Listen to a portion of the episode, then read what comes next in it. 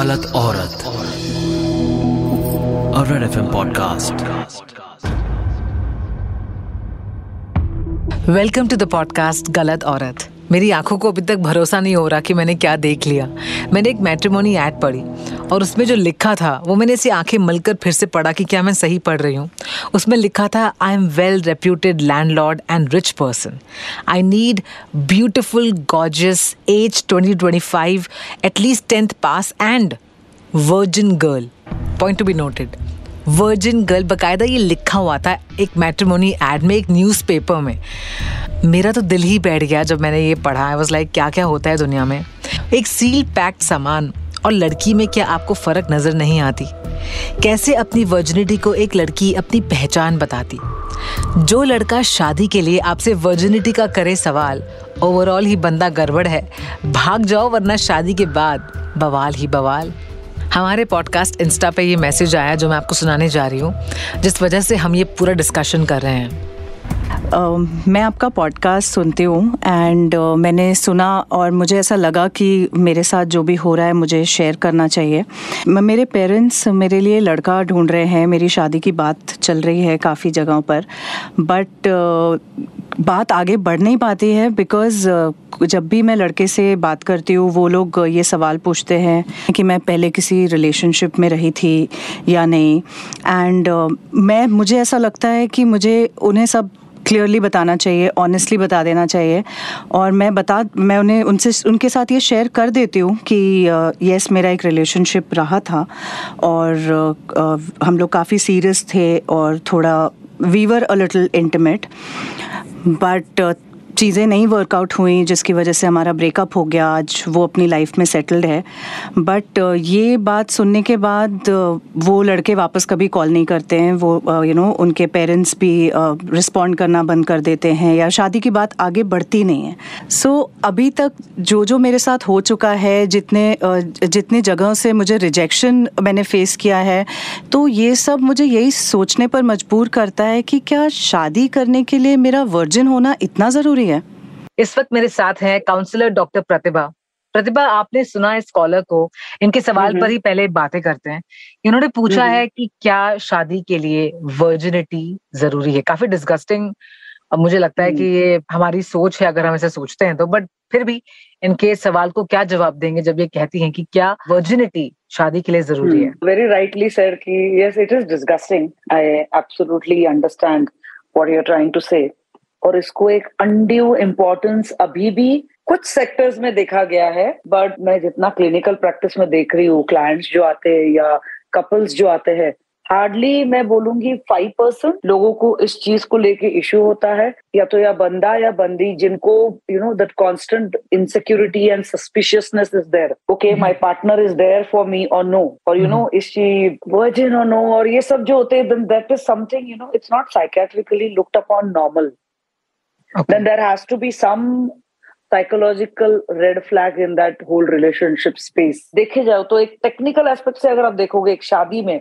इसका. क्या वैसे फ़र्क पड़ता है how does it make the marriage good how does it give a guarantee कि यस आप इस चीज़ की वजह से आपकी शादी शुदा ज़िंदगी बहुत सुखी हो जाएगी। एक जमाना था बहुत मैं तो बोलूँगी हज़ारों साल पहले जब science was not evolve there was no family planning control system war ravages culture एक ऐसे सेट नहीं था तभी तो उस टाइम ये वैसे भी इन चीज़ों का ज़्यादा कुछ फ़र्क नहीं पड़ता था।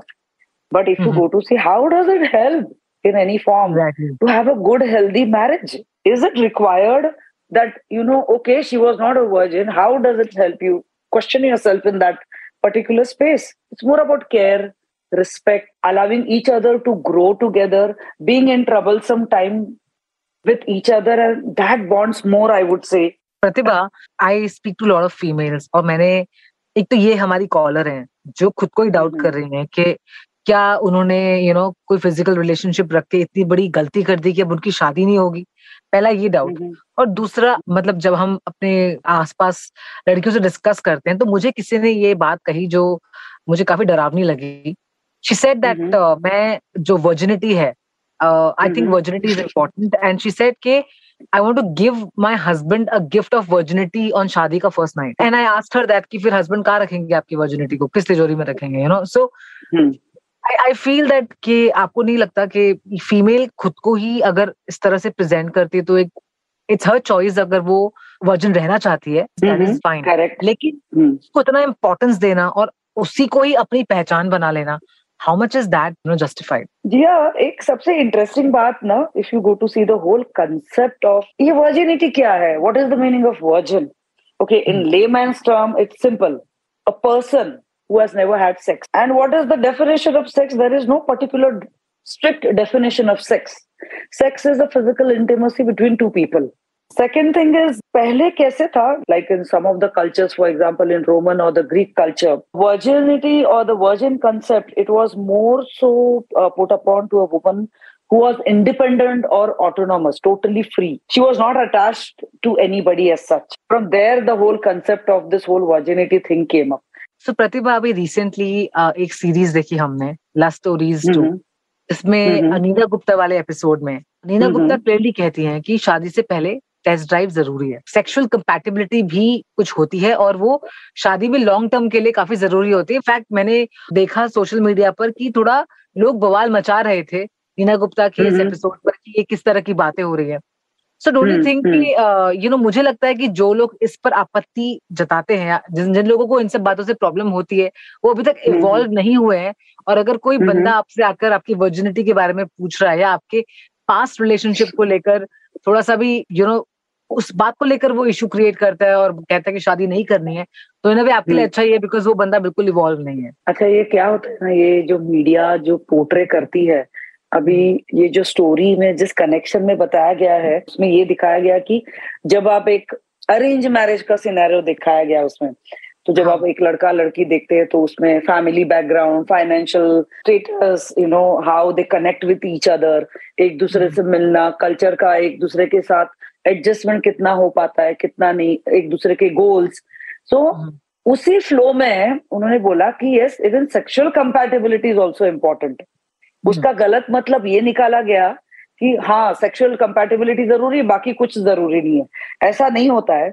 When you are looking for a relationship space with a person of course we are spoken on what is love in our previous episode also and love is that initial oxytocin high of you know you fall in love with someone and it's all goody goody in the beginning six month one year eventually when the hormone settle down then you actually see the real connect of okay can i still be with this person and then you try to understand the concept of what is it to be in a relationship as we always speak अब मुझे लगता है आपके झगड़े होना ज़रूरी है आप झगड़े किस तरीके से उनको रिजॉल्व करते हो वो ज़्यादा इंपॉर्टेंट है एक हेल्दी रिलेशनशिप के लिए सेम वे आप एक रिश्ते में बोर हो सकते हो yes it is fine because that is normal you cannot always have constantly something happening in a relationship that is not a good normal relationship और day to day life day to day life में भी थोड़ी एक routine सी रहती है। उस space में आप सस्टेन कर पाते हो। I think that is a good relationship to be with Pratibha जब कोई लड़का कहता है कि उसे वर्जन लड़की चाहिए उसी हम्म। तरह से अगर लड़की ये कहती है कि अरे तुम्हारा कोई पास तो नहीं है कि ये बिल्कुल सही नहीं है what do you think Yes, absolutely, Jia. Basically, when somebody says even the statement, you are not acknowledging the existing or respecting the existence of that person by in itself. तो उस हम्म। रिश्ते में रहने में मतलब है यहाँ से शुरुआत होती है फिर आप उस इंसान को अगर 25 और 28 की उम्र में मिल रहे हो तो उसका तो पास्ट रहने वाला है ना कुछ ना कुछ जैसे आपका भी है हम्म। और अगर आपने डिसीज़न लिया है आपका कोई पास नहीं है आपकी चॉइस है। ये आप हर एक पे आप उसको फोर्सफुली नहीं डाल सकते हो कि आपका भी पास नहीं हो। ये और एक चीज़ होती है ना कि ये ज़रूरी नहीं है सिर्फ़ लड़कियों को लेके ये इश्यू देखा गया है। I know women who have been banging the heads with their partners for having past and their past relationship in connect with this whole virginity concept या but those relationship don't work out in long run eventually they have parted away so जी हाँ इसी situation को लेके एक case आया था मेरे पास जहाँ पे लड़की होगी thirty two and the guy was one year younger to her and they met in the office and they started dating each other for like six months or so and then eventually बातें करते करते इंसान share करता है ना थोड़ा सा past का निकलता है उसमें हाँ हाँ। तो लड़के ने भी अपना पास शेयर किया। लड़की के पास